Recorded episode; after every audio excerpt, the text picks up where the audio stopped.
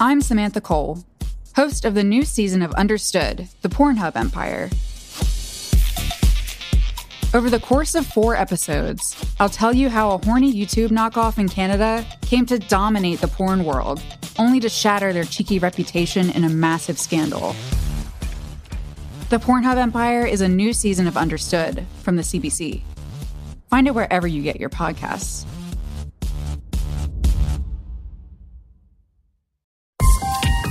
This is a CBC podcast.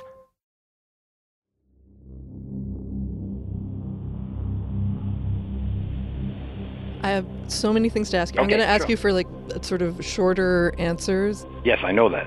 That's my biggest problem. I can't give, the problem I have is I can't give short, snappy, soundbite answers to extremely complex questions. Ken Lanning spent more than 30 years as a special agent with the FBI. And for the bulk of that time, his focus was the sexual victimization of children, trying to understand it so he could help stop it. We like black and white kind of problems, so we tend to want to oversimplify everything. The sexual victimization of children is an extremely complex and diverse problem.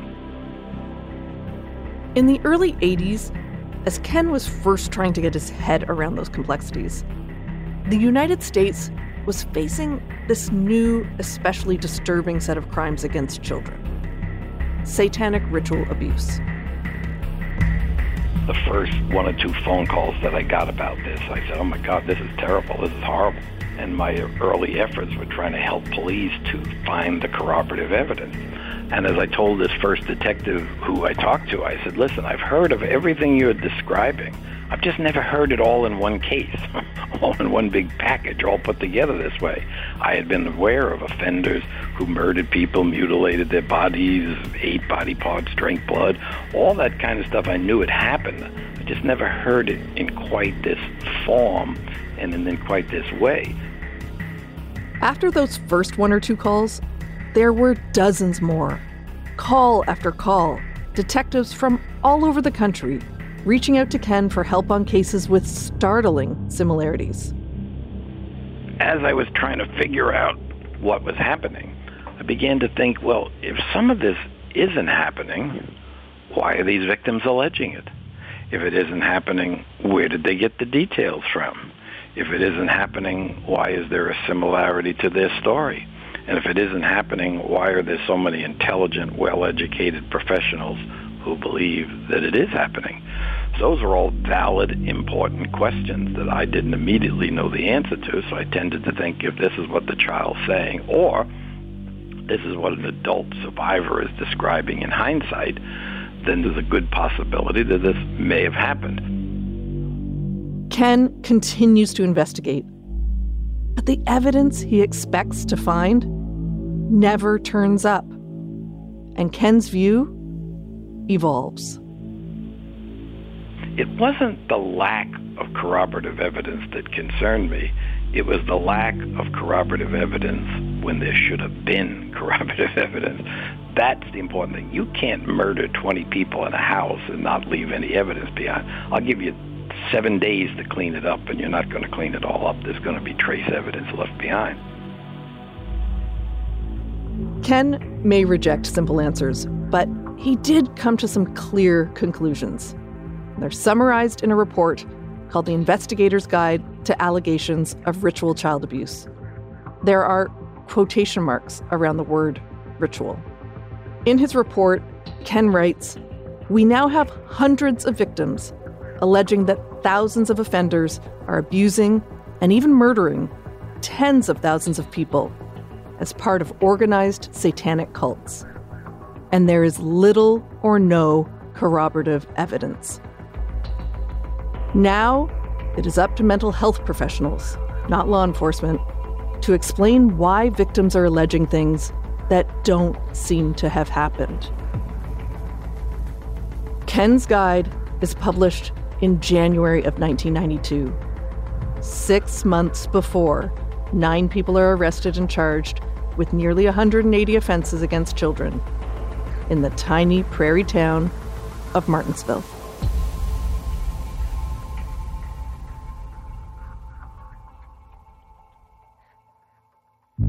Ron and Linda Sterling were found not guilty of all the charges against them, but their son, Travis Sterling, was convicted on eight counts.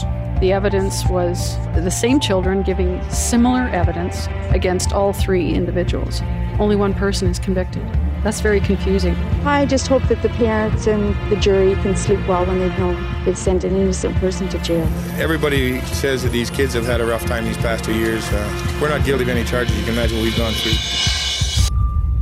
The children told nothing. It's really frightening. The fact that there was nothing turning up in Martin. When you know that you're dealing with an innocent man.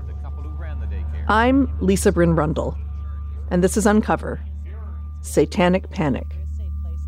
Episode 5 The Many Martensvilles.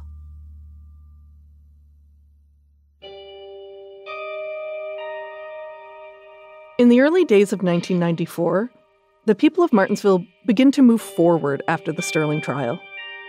But the mixed verdicts have left the community unsure about what to believe. Travis Sterling and the young offender have been found guilty. The others who've been tried have not. So, what did it all mean? The community is divided. I don't think they did it. I think all three of them are not guilty. I think they're all guilty. Every one of them. So many questions still hang in the air. Most pressingly, what does this mean for the uh, the upcoming trials in the case? The four remaining accused, the three from Martensville Police Service, and one RCMP officer, are still headed to trial.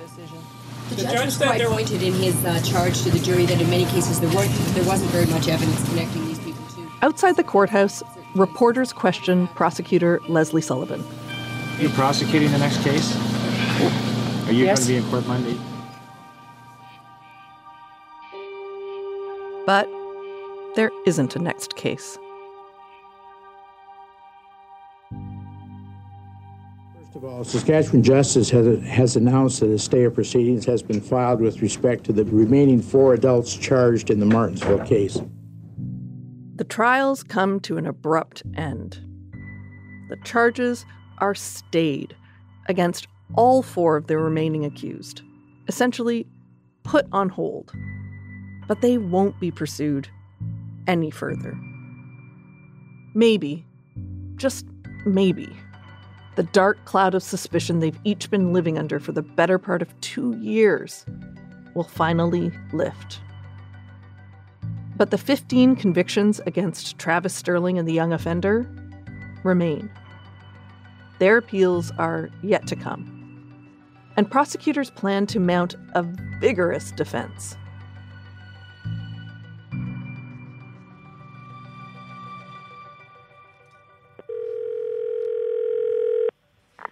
Hello. Oh, hi, is this Heather? It is. I've reached lawyer Heather Leonoff.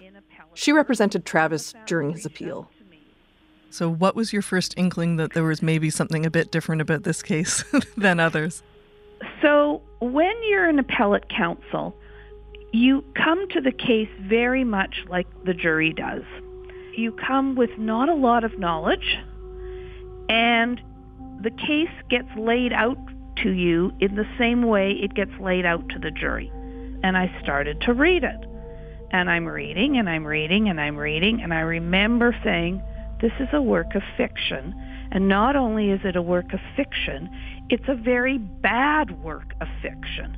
This was reading Hansel and Gretel, the children being put into cages in the witch's cottage in the woods. And as I'm reading it and getting farther into it, I said, no, I'm wrong. This isn't a work of fiction. This is a work of history. I'm reading the Salem witch trials. I am reading in the 20th century the 17th century Salem witch trials.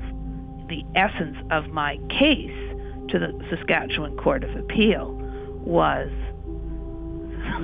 this is all made up. This is mass hysteria. This hysteria had been sweeping North America and beyond for a decade. And to begin to understand why, you need to understand the 80s. I'll be back. 80 strawberry shortcake. My name is Al. And knowing is half the battle. Jeans are high waisted and acid washed. Shoulder pads are big. So is hair. Ronald Reagan is in the White House. There is sin and evil in the world. As Richard Beck points out in his book, We Believe the Children, the 80s were a time of epidemics, both real It's a disease first detected in the gay community that has now spread beyond that. and imagined. Despite all the warnings, a growing number of babies are being born already addicted to cocaine.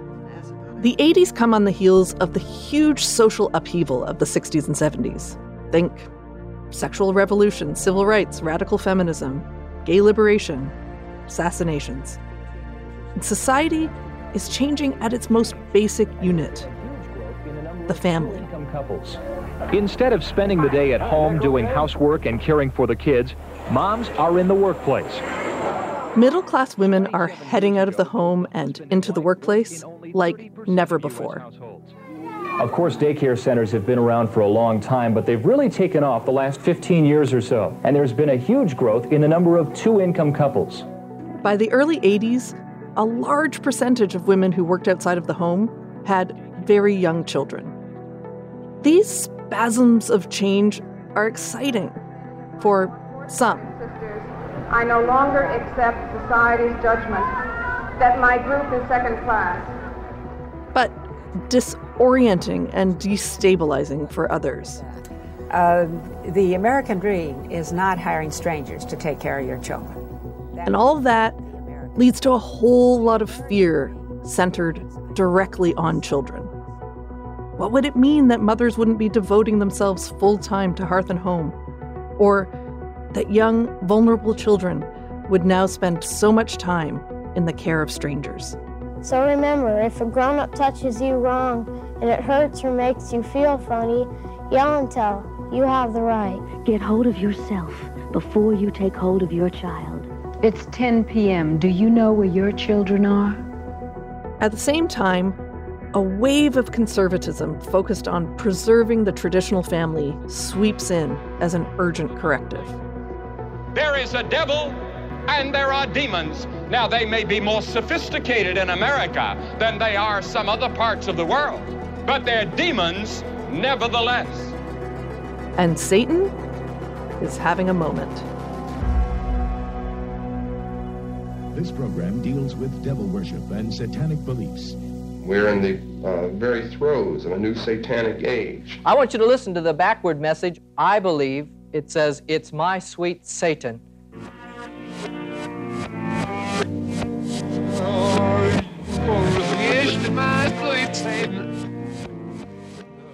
Whether a Satan exists is a matter of belief, but we are certain that Satanism exists. To some, it's a religion.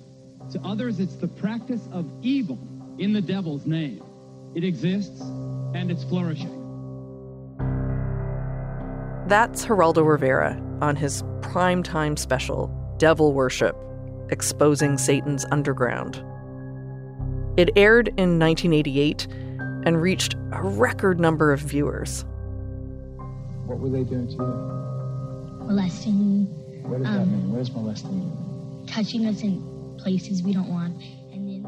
And it wasn't just Geraldo, it was 60 Minutes. It was 2020. When you get into one of these groups, there's only a couple ways you can get out.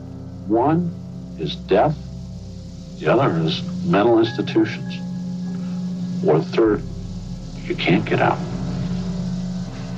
That's terrifying, and that's no choice. Serious business. It was so easy to believe that children were under attack. In Oak Hill, Texas, Malden, Massachusetts, Hamilton, Ontario, and Martensville, Saskatchewan. In part because they were under attack, just not by an underground network of satanic cults. The real danger was much more common than anyone cared to admit, and much closer to home.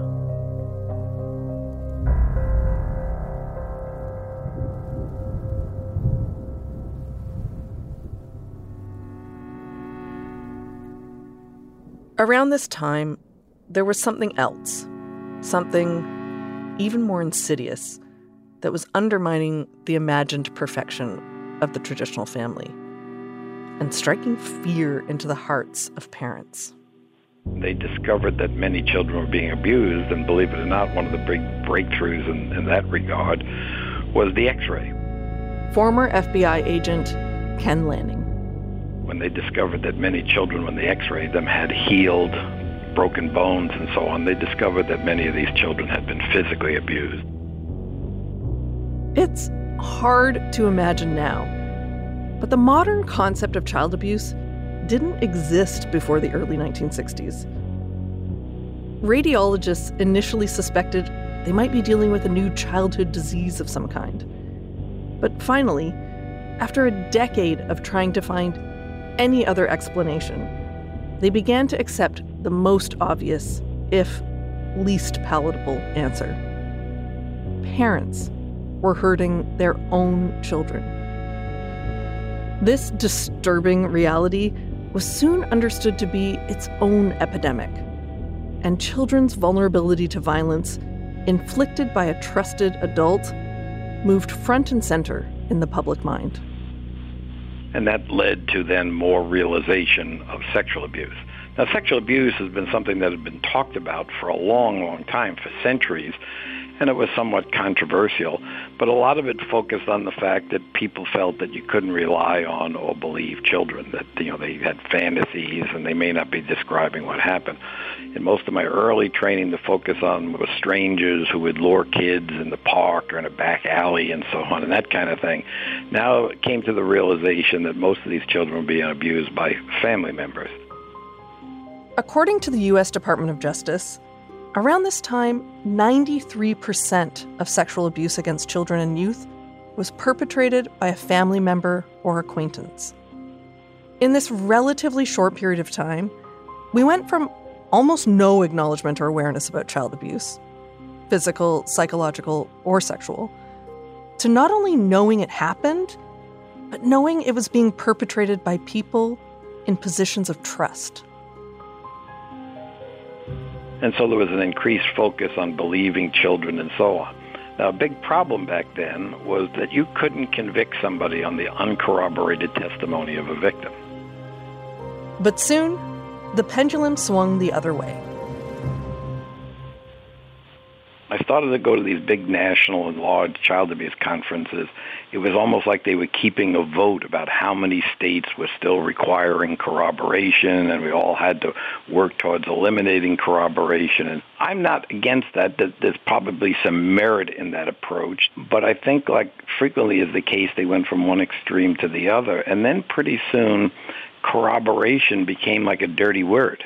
And so when you would say, okay, I got this allegation, now I'm going to look for corroborative evidence. And then people would look at you like you were some bad person and they would say, you mean you don't believe the children? And you'd go, oh, uh, I do, I do believe, I do believe, I do believe the children, but I just thought I might check it out. Growing public awareness and concern produced demands for legal reform. State after state changed its laws governing children's evidence through the decade. In Canada, there were new provisions that came in in 1988. They made it easier for children to testify in court by allowing them to give their testimony from behind a screen or via closed circuit television. It also eliminated the need for prosecutors to provide corroborating evidence of a child's allegation. Before this, children who reported being physically or sexually abused were not considered credible. Now it was time to believe the children, not just in life, but in court. Here's Ken in a CBC interview from 1990, at the height of the fears around satanic ritual abuse. Special Agent Lanning, I'm going to ask you to deal first with the belief, which is quite widespread out there now, that there are just too many people telling too many stories that all sound the same for this not to be true. It is, in fact, the exact reason why I'm so skeptical. I believe that it is certainly within the realm of possibility that a few people scattered around North America could be doing this and getting away with it. But after hearing about hundreds of them, I started to add them all up. And what they come to is literally thousands of people murdering tens of thousands of other individuals and no evidence. I do not believe that this many people could get away with this many crimes for this long a period of time without leaving evidence behind. If it is going on, it is undoubtedly the greatest crime conspiracy in the history of mankind. Why do so many people believe it then? I know that one of the women on that on that tape said nobody wants to believe that little children are being tortured and killed, but the fact is a lot of people do believe this. Why do they? Well, I would totally disagree. And what I would say is this is exactly what people want to believe. What people don't want to believe is that mothers and fathers abuse their children. What they want to believe is in stranger danger. They want to believe in evil monsters. They want to believe in good and evil, black and white. The idea that child molesters were strangers luring kids gave people a villain they could teach their children to avoid. Once it was gone, Ken says a whole lot of people reached for another, older explanation, one that provided its own cold comfort. It was the devil's doing. Here's how Ken explains it now, 30 years later. Two powerful things were at play here. One was this emerging idea that children don't lie about this stuff. We must believe the children. And at the same time, there was this idea that bad things, evil things, were somehow related to the work of the devil. This seemed to be particularly true with any crimes that had one or both of these two characteristics extreme violence or sexual perversion. So, for example, I have never really heard anybody talking about satanic white collar crime, satanic bank fraud and embezzlement, or satanic environmental pollution. And one of the things I quickly discovered is that people who religiously believe this, it was pretty much impossible to change their mind. But the most part, there were people who devoted their lives to identifying and fighting child sexual abuse. And these people seemed to believe it simply because the victims said it. Asking too many questions, really any show of skepticism, was dangerous. There's a somewhat personal preamble to the investigator's guide to allegations of ritual child abuse, and it speaks volumes. Ken writes The issues of child sexual abuse and exploitation are a big part of my professional life's work. I have no reason to deny their existence or nature. In fact, I have done everything I can to make people more aware of the problem, and I did not lightly question the allegations of hundreds of victims. Ken was facing his own accusations that he was a Satanist who had infiltrated the FBI to orchestrate a cover up and they wanted to have congressional hearings to investigate me. And then other people wrote publications in which they claimed that I was the primary source of the witch hunt and the hysteria because I wrote books about child sex rings. I came to the realization that that's what I was trained to do as an investigator, to listen to people, assess and evaluate what they told you, and attempt to corroborate it. And corroborating the allegation is one of the best things that you can do for a victim. Despite the growing understanding of childhood sexual abuse, there were still fundamental gaps in knowledge about how to investigate these cases, how to properly interview children. A lot of the training was being conducted by these mental health professionals, and they were talking about how to get children to talk and using techniques that could have potentially had problems for investigative purposes. And of course, eventually, as we began to learn more about this, the ones that became very important was leading and suggestive and repetitive questioning. How many times you ask the question? Are they a leading question? What constitutes a leading question? So a lot of times these interviews were being done and they were being poorly conducted, but people didn't realize it. In 1983, they were state of the art. In 1993, they weren't. But the main thrust sometimes was to just get the child to talk. You wanted to use these various techniques, and one of the most famous ones is the use of these anatomically correct dolls to interview the child. And how, and, and it, does that constitute a leading and suggestive question in and of itself since most children don't play with dolls that have penises and vaginas. But the idea in the early 80s was to get the child to talk, and once the child said it happened, then you knew it happened because children don't lie about this, and you move forward with the case. So, why were children alleging abuse that never happened? Now, some people have focused on mental health professionals. I say overzealous interveners because in these cases there's a whole spectrum of interveners, including in a lot of these cases, parents. In these cases, these parents are interviewing their kids over and over and over again, and a lot of the leading and suggestive questioning is not being done by investigators and therapists, being done by parents who will deny with their dying breath that they do it. And I've had some of them turn over video and audio tapes to prove that they weren't asking leading and suggestive questions. And then when you listen or watch these tapes, what do you see? The worst leading and suggestive questions you've ever seen. So why would they turn it over as proof that they didn't do something that, that it clearly indicates that they did? And that's because they truly and sincerely don't believe that they did what they're doing. In trying to sort out how and why these cases unfolded the way they did, I stumbled on another puzzle piece. One that kind of blew my mind. The people speaking at this conference insist there's nothing new about using satanic worship as a cover for crimes against children. This seminar will help youth workers detect and deal with cases they can expect to encounter. But a study has shown that of those who attend these seminars, half will diagnose patients as victims of ritual abuse. Conferences, seminars, training sessions, warning of the imminent threat of satanic ritual abuse. One child trauma expert told a local California paper in the late 80s there isn't a conference on the topic of child abuse now that doesn't include a seminar on satanic cults. The seminars were attended by members of law enforcement and justice departments, along with social workers, counselors, and teachers. This was one of the key ways the panic spread. I picture it like a milkweed pod when it finally bursts and all the seeds waft away on the wind. You never know where they'll take root.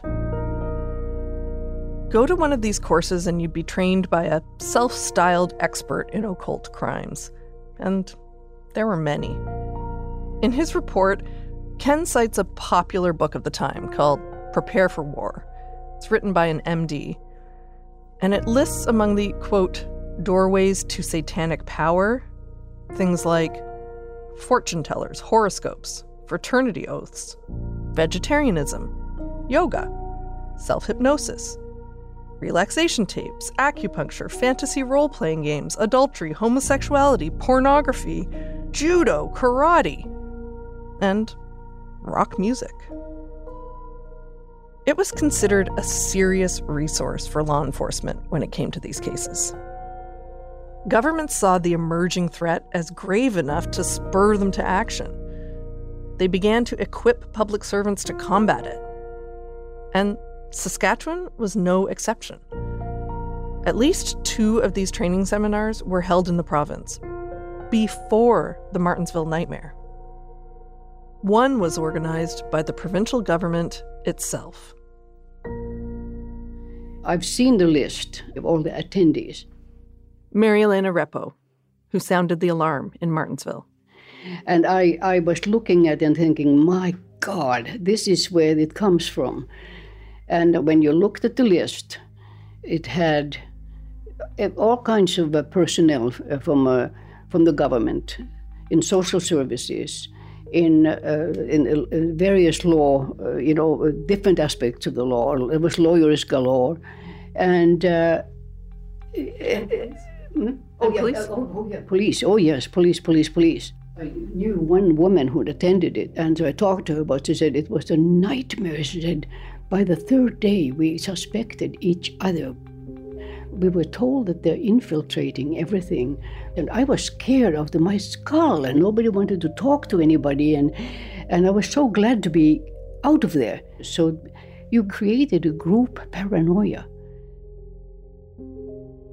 I asked Martensville police officer Randy Chuddock what he knew. Uh, funny you should ask. Uh, myself and a member from the RCMP attended the one in Prince Albert. What was it like? Well, um, now,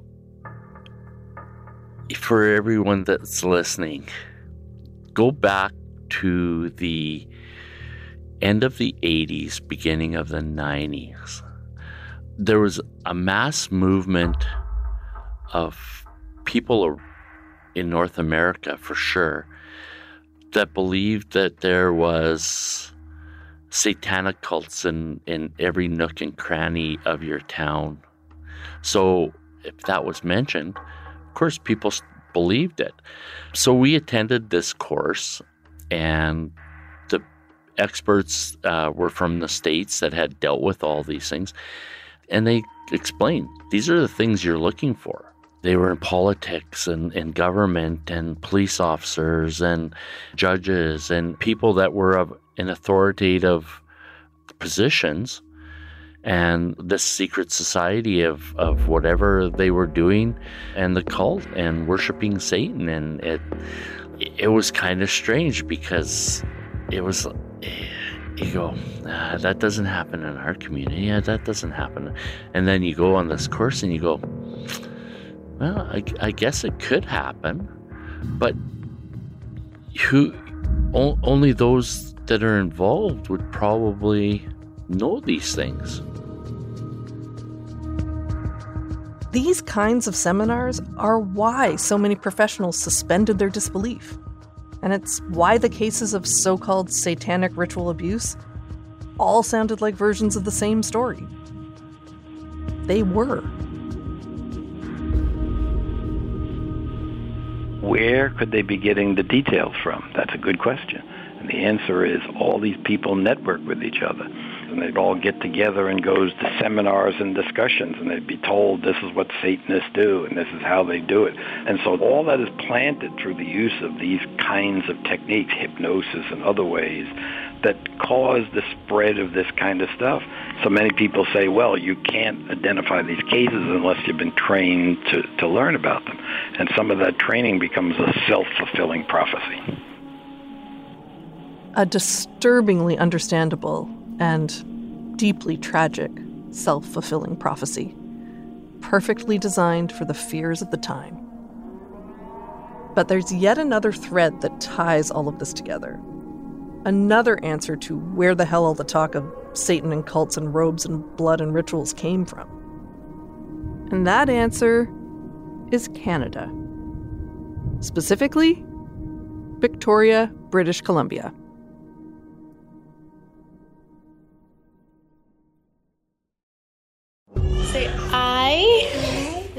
This video is a message from a little boy named Salman. He disappeared five years ago in Syria during the war to defeat ISIS. He still hasn't been found. My name is Poonam Taneja. I'm traveling to Syria to find out what happened to Salman and the thousands of children like him, lost in one of the most dangerous places on earth. From BBC Sounds and CBC Podcasts, Bloodlines. Listen wherever you get your podcasts. In the early 70s, a young woman named Michelle Smith begins to see a local psychiatrist to deal with her depression. The doctor's name is Lawrence Pazder, and the treatment goes well, and soon enough it ends. But a few years later, Michelle has a disturbing dream. Hundreds of tiny spiders crawling out of a gash on her arm. And she returns to Dr. Pazder to report it. It was in Victoria where the case of Michelle Smith was documented. Under treatment, she unearthed childhood memories of a year spent with a coven of Satanists. By 1980, Michelle and Lawrence Pazder had put a book out together called Michelle Remembers, and it was hugely popular. In it, the pair described the sadistic abuse they believed she had suffered as a child at the hands of a satanic cult.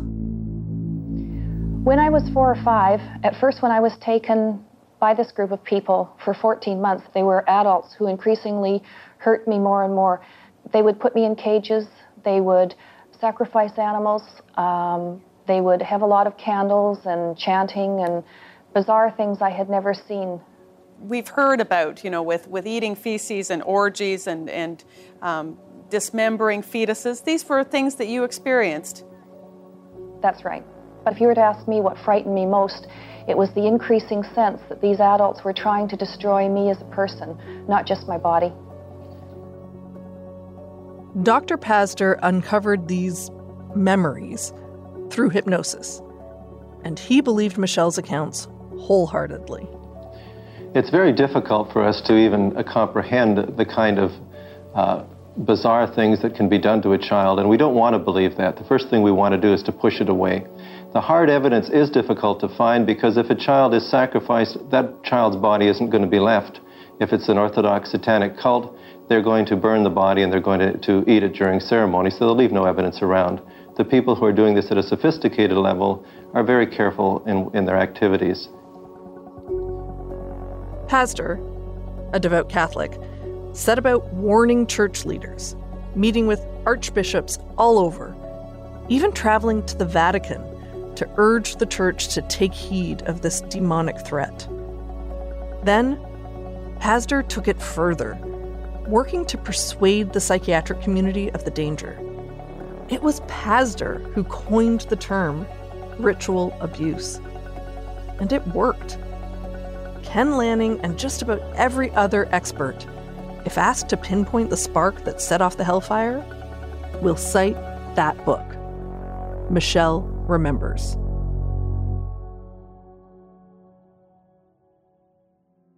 Michelle went on to marry Lawrence Pazder and work in his psychiatric office. Over time, it would be proved that most of what she claimed to remember could not have happened. She was attending school regularly, for example, during the years she said she was being held hostage by the cult. But neither Michelle nor Pazder, now deceased, ever recanted. To this day, Ken says he's never seen a proven case of satanic ritual abuse. Even though there were thousands of related charges, in one case, nearly 30,000 in a single small town, scores of prosecutions, dozens of convictions, decades of prison time. They aren't evidence of an epidemic of satanic abuse. They're evidence of just how many lives were torn apart by a widespread satanic panic. But Ken doesn't leave it there. He will not go so far as to say there has never been any real case of abuse that happened in the context of a Satan worshipping cult. Just that he's never seen the evidence. After all, cults exist. Childhood sexual abuse exists. So do pedophile rings, human trafficking, kidnapping, torture. It's not as far from reality as we might prefer. And for that, he's also attacked. Well, yeah, I come down in the middle. Now, the middle is a pretty wide place, but I found a quote that's attributed to Abraham Lincoln. I'm just paraphrasing now. If you're attacked by one side and not the other, and so on and so forth, you may want to have some concern. If you're attacked by both extremes, that's a sign that you may be doing something right. So I was blamed by both sides. And so I decided that I would take that as a compliment. In 1995, back at the Saskatchewan Court of Appeals, lawyer Heather Leonoff is hoping this is where the Martensville nightmare comes to an end. Even in cases of mass hysteria, and you go back to the Salem witch trials, that eventually people began to realize that this was all made up. You start to find the individuals uh, whose mind, rational thinking, you can you can actually uh, appeal to. And in this case, it wasn't very difficult.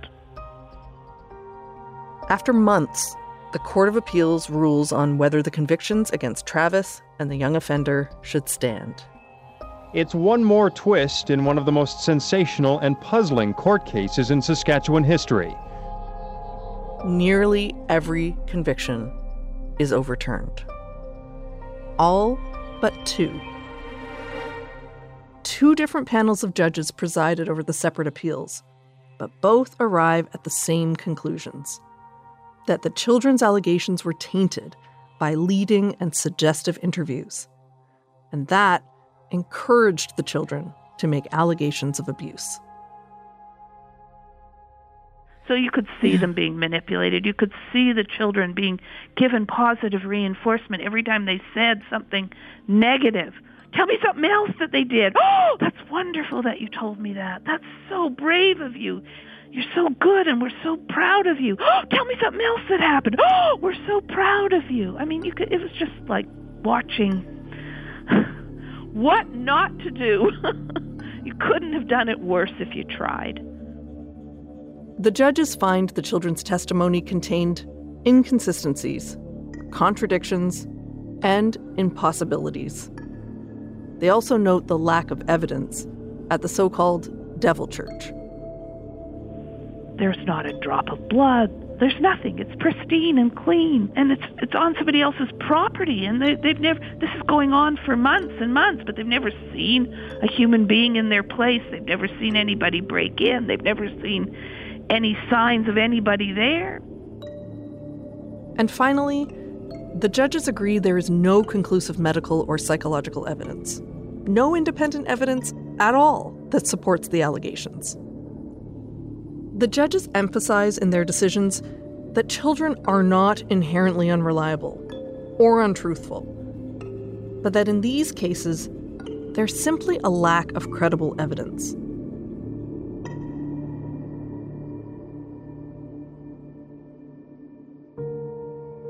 all convictions against the young offender are quashed. But Travis is found guilty of the sexual assault of two young girls.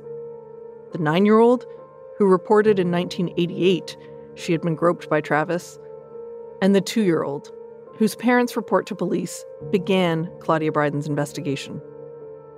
Marjaleena Repo and others I spoke with see Travis as a scapegoat convicted so the justice system could save face.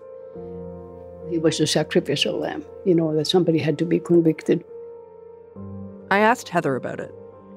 So, your client, on appeal, many of the convictions were um, overturned. Overturned. Yes. But not all. Do you Not all. do you feel that that the outcome was just? So that's the, always the difficult question. Um, the Saskatchewan Court of Appeal had a reason for upholding two um, lesser offenses of sexual assault uh, because the um, evidence was a bit different on those two cases. Uh, it did not arise through this gross manipulation of children. The results of the appeals presented a clear picture of what happened in Martensville, or what little did. And that should have closed the book on the Martensville nightmare. But it didn't. That sense that it wasn't clear who to believe or what had really happened that took hold in 1992, it persists for many. To this day.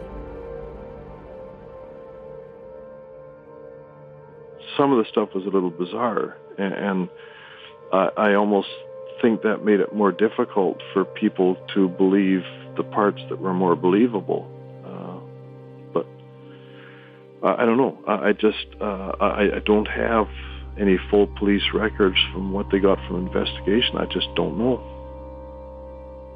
30 years ago, Alan Bischoff lived part time on a small farm just outside of Martensville with his wife and teenage son. Our place was about two miles north, two and a half miles north of Martensville, and uh, it just it was a small town. We drove past. Alan was working a construction job in a town five hours away. He and his wife were divorcing, and things were tense. So when he was home, Alan spent most of his time in a big shed he'd built on the property, back from the house and off to the side. He put a bed out there and a fridge, and that's where he'd camp out in the outbuilding with the blue siding. I recall getting a phone call from a CBC reporter asking me, kind of like, "What do you know?" And uh, I ended up asking the reporter, "What do you know?" Because uh, I just I didn't know anything. His shed ends up in newspapers and magazines. Only, it's not his shed anymore. It's the Devil Church. And uh, uh, like I had had some sheep at the time, and I, I, you know, I mean, I guess you could keep sheep for pets or for wool, but uh, I ate them. And uh, part of uh, there's a step in that process when the sheep goes from being alive to being dead, and and uh, uh, you know, uh, I, wouldn't have dug a hole and buried the head. The heads were left around, and so I guess somebody found these sheep heads and decided that was part of some kind of cult movement. The cult. The one Martensville Police Chief Mike Johnston said was called the Brotherhood of the Ram. Alan ends up being a witness in court after he passed a polygraph. They wanted to be sort of rock solid sure that I wasn't leading a double life or something like that. Alan has every reason to doubt the stories he's hearing from police and reporters. He knows firsthand the freezer, the cage, the axe, they were for meat, for hatchlings, for chopping wood. Yeah, there was a young policewoman. I saw her as as someone who had the guts to sort of take on what seemed to be being covered up. And I, I guess, in in a sense, for a time, uh, she was to me the hero in this thing. Uh, and then it ended up, the suggestion was that she had questioned the children inappropriately so that the information she had was not valid. And uh, she may have become the villain in the thing. And uh, I guess uh, some some resolution of that, some clarity as to uh, her role in that. It's so striking to me that even a person who testified in the court cases, who owned and built and slept in the so called Devil Church, this many years later does not feel he knows what happened, despite the overwhelming evidence that little did you know, did something happen or not. And certainly from the anecdotal stuff, I think there's good reason to believe something did happen. Uh, but on the court record, I think it would now stand that nothing happened. And, and um, I don't know, that's a little bit disconcerting for me. The feeling that something must have happened. The fear that those involved were powerful enough to cover it up and the deep mistrust of the courts when it comes to matters of sexual violence. They've all left this lingering doubt in any kind of official narrative. As I suggested before, some kind of debriefing at the end of it might have been sort of what they call it closure, so you can put it away. I I, um, I live with a woman now, and she was convinced that when some of these children hit their adult years, and that they would sort of reopen this uh, and and uh, speak their piece. But to my knowledge, that hasn't happened at all, and uh, I, I, don't know uh, what follow up is possible from that point of view. Neither do I. But I do know that a whole lot of people want to hear what the children have to say. Next on Satanic Panic. Outside of the court system, these kids have no voice. They've had no voice. The Saskatchewan government had a, a duty to fix some of the harm that they had caused. They really owed a duty to were the children who had been manipulated by the adults to say things that fit the adult's agenda.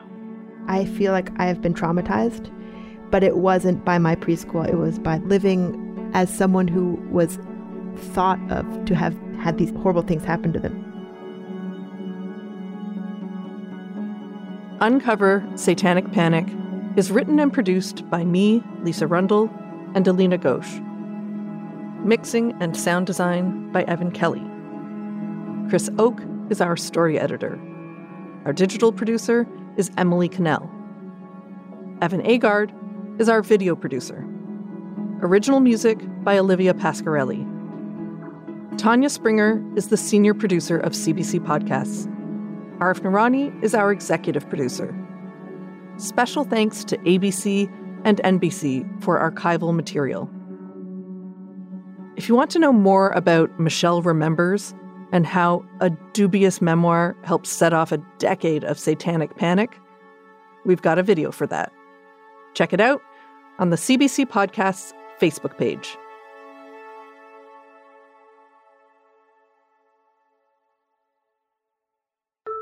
Satanic Panic is part of Uncover from CBC Podcasts. Each season explores a different true crime and justice story with some of the best investigative reporters around. The latest season, Dead Wrong, dives deep into a botched police investigation, missing evidence, and the story of a man who spent more than 17 years in prison for a murder he didn't commit. If you're looking for another series to listen to, I recommend you check out and subscribe to Uncover. Find it everywhere you get your podcasts.